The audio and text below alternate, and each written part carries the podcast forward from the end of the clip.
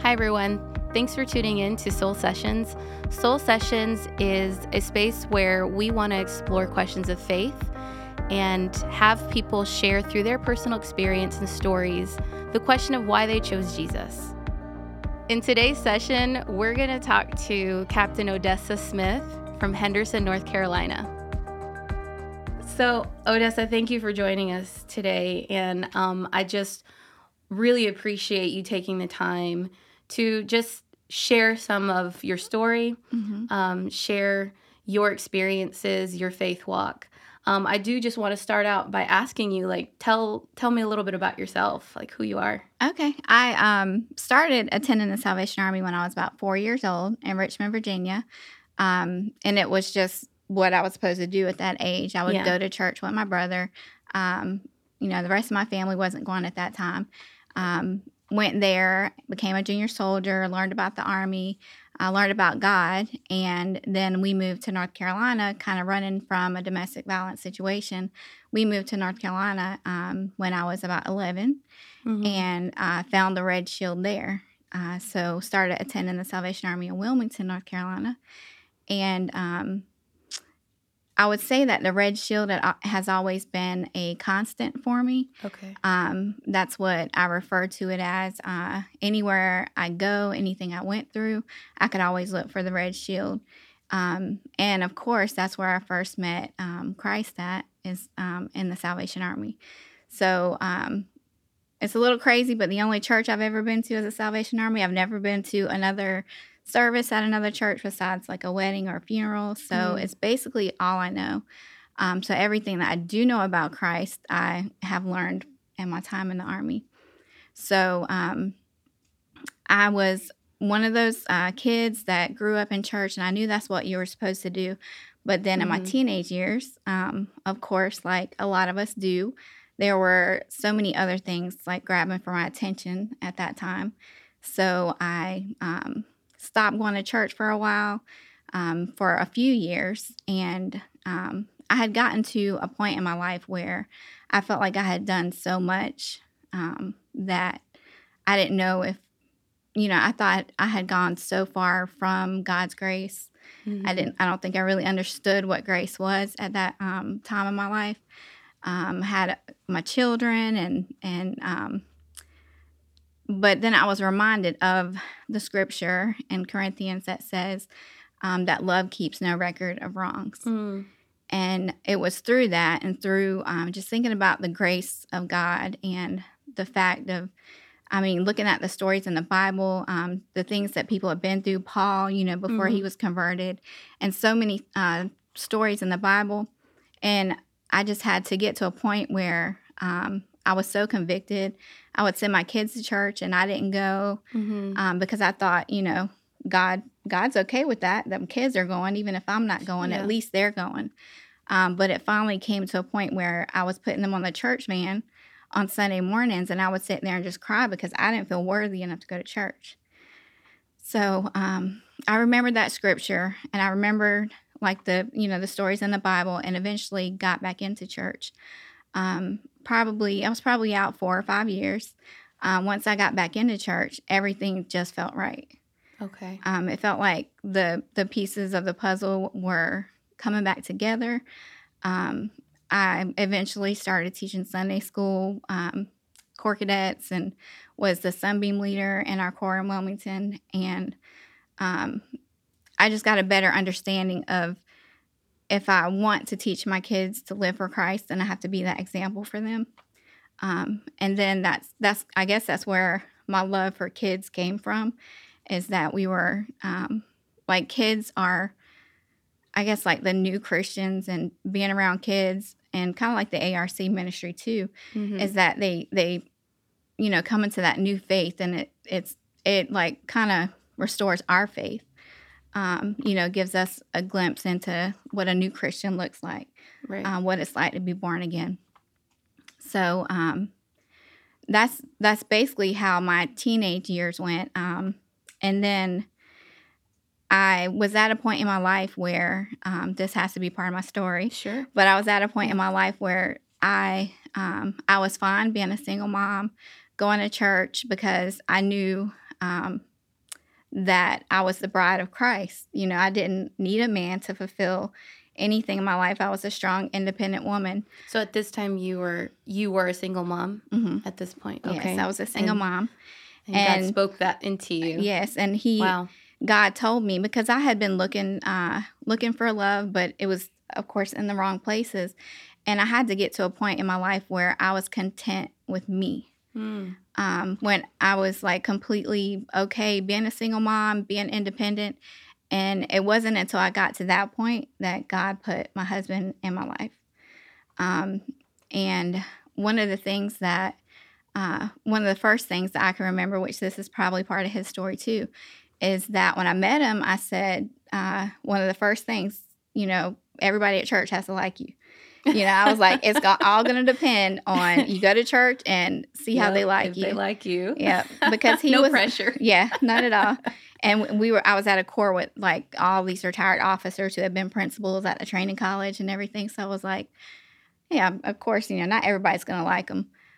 But Mm. then he came to the corps um, eventually after we had been talking for a while, and um, and everybody loved him. So I felt like that was um, God's sign. You know, He was saying, you know, this is this is it. This is the right one for you Mhm. um, and it just uh, everything every step and point in my life that i've been on in this journey has been confirmed through uh, the bible through scriptures um, and i think the the great part about it is that um, i never god never gave up on me and i wouldn't Mhm. say i gave up on god but there were times when um, when maybe I thought I knew better than what his plans were. Mhm. Um, my my life verse is Romans eight twenty eight, where it says, uh, "We know that all things work for the good of those who love Him and have been called according to His purpose." Uh-huh. And um, it was crazy because growing up, I was like, you know, I'm gonna I'm gonna be just like my corps officers, and you know, the Vincents were probably one of my biggest um, inspirations, Mike and Judy Mhm. and I wanted to be just like her. And there were so many times when she would um, shield me from things that were going on around me that I didn't know at the time. But I look back and I know that that's what she was doing. But I wanted to be, you know, just like her when I grew up. But then once I had done all these things in my life, I was like, there's no way I can, you know, live up to that. Mhm. Like God's not ever, ever going to put me, you know, I'm not worthy of that calling. Mm. So for so many years, I ran from it. But um, the conviction that brought me back, the same, uh, the same God that that I was um, having that conviction about, also gave me the confirmation that that's what I was supposed to do. Yeah. So That's um, beautiful. You kind of answered one of the questions I was going to ask you next is what is it how does it feel? What does it feel like to you know that that confirmation from the Lord when you when you know that God is speaking to you when you know he's uh, you know pointing you in a direction and he's affirming things, you know, you're kind of speaking into that now like how that feels. Um I think um, one of the most important things that my husband and I talk about is discernment. uh-huh. Um, and it's hard to explain, especially when we're talking to youth about it. You know, how do you know when God's speaking Yes. to you? Because Yeah. it's not always going to be that verbal. Uh, you know, you're not always going to hear that voice that Right. you, you think you're going to hear that deep voice usually come out of nowhere. do. Right. You never hear it. But when you're in tune with God, um, sometimes it's just that it feels right. You Mhm. know, it's just like you can do something and you can be a little cautious and scared. But then other times you can do something and it feels like, you know, this is what I'm supposed Yeah. to be doing. And and your heart is in a posture of seeking the Lord. Mhm. It's not distracted by doing what you want to do, which is what you said. You came to a point where you you couldn't do things on your own and it wasn't about you, it's about what the Lord wanted Mhm. and seeking his voice in that. Yeah. Yep. So I think um I think some of my ve- best advice um, for someone who might be in a place where they are going back and forth on their faith or um, they're just trying to figure out God's purpose for them is um, just, of course, surrender. Just give it all to Him. Um, you know, bury yourself in the scripture as much as you can, and He will bring those answers to you. It's not going to be always in a, uh, the most obvious ways, like we said, it's just going to be in the confirmation. For me, a lot of um, God speaking to me was conviction. Um, and I'm so thankful at the time, I was not happy about it, you know, that everything I did, I would feel convicted about because I knew what I should be doing. Um, but I think at, at one point I had become, um, let myself come, become of the world mm-hmm. and not um, in the world like I should be. Mm-hmm. Um, I was I was conforming to the yeah. world and I wasn't being transformed by God. And can you speak a little bit into the distinction between conviction from the Lord and shame of the enemy? Because those two are very different things, right? Yes, they are. Um, I, I don't think that well i know that god never intends to shame us mm-hmm. um, so i think with conviction is uh, I, I think that's kind of personal in mm-hmm. my own head. I don't even know for sure that I think God was convicting me. It was things that He had taught me, words that He, um, you know, had ingrained in my heart. And I knew that the things that I was doing, um, kind of, I guess I felt guilty mm-hmm. in my own self.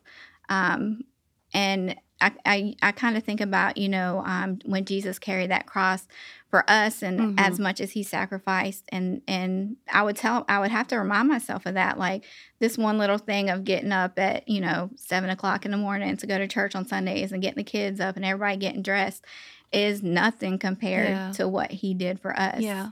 So, so would you, and you can correct me if I'm wrong, would you say that this conviction and this feeling of guilt was motivated from a place of longing and love for the Lord. Oh yeah. It's because you knew you belonged to him mm-hmm. and he was he was where you needed to be and so bec- just like when we hurt someone that we love that brings kind of that feeling of oh I feel bad because I really love this person. Right. It's yeah. the same kind of feeling oh, yeah. versus I'm doing I'm I'm doing this because I feel bad I feel bad but not really, you know. It's like yeah. I still want to do it and and that that's a so totally separate thing. Right. So it it sounds to me like your love for the Lord really um, you really pursued the Lord in the midst of that because you knew that you belonged to Him, mm-hmm. that that's where you kind you needed to be. Yeah, yeah, and that was my.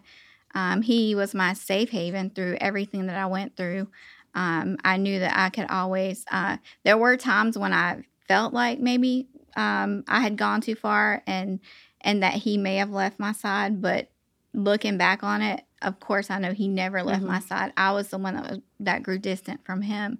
That he was always there waiting, um, and that's that's the biggest thing that um, I would hope to get through to you teenagers or or anybody just mm-hmm. struggling right now is that he will always there's nothing that you can do that he won't forgive so um because he he loves us so much he doesn't you know he does he doesn't have a little tracker um, yeah. up in heaven where he's yeah. saying she's done this sin and that sin that's, that's, not who he is yeah he i mean he wipes it all clean and and every day um, is a, a, new chance a new opportunity to follow his will and to um, you know wipe that slate clean mm-hmm. yeah wow well thank you so much for sharing that i have uh, just kind of one more question um, and you know however the Lord prompts you to speak into this, but you know, going on this theme um, and this question of why you chose Jesus, I mean, I think you really addressed it in many, um, in many yeah. ways. But if you could go back to a specific moment in your life, a specific like turning point, like this was the moment, and this is what it felt like when I chose Jesus, and why. How would you describe that? Um, one specific moment. Maybe there's several, and so it, could you pick one of?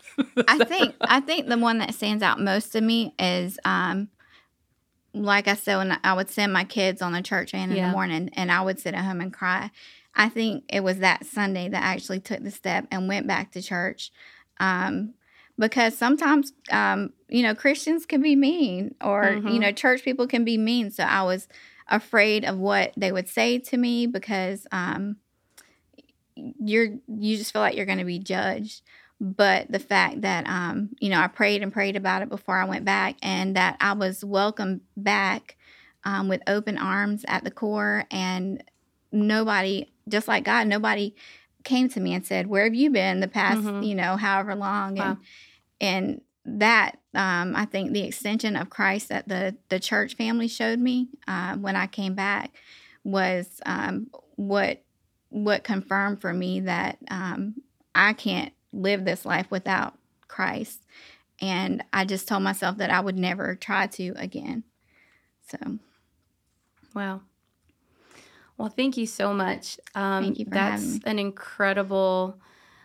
That's an incredible story, and I I sense that the Lord is just continuing His work through you, and you know your love for young people, your heart um, to really share God's love that you've experienced for yourself mm-hmm. with the young people of your corps of the division and anyone like you said anyone um, that's not really experienced god in the in the way that we know him um, mm-hmm. i can see that passion and that desire yeah. and so thank you so much for thank you just being vulnerable and opening up your your experience and your story thank you thank you for having me Hi, guys. Thank you for tuning in to Soul Sessions. If you enjoyed this interview, we ask that you like it and share it with others, and join us for next time.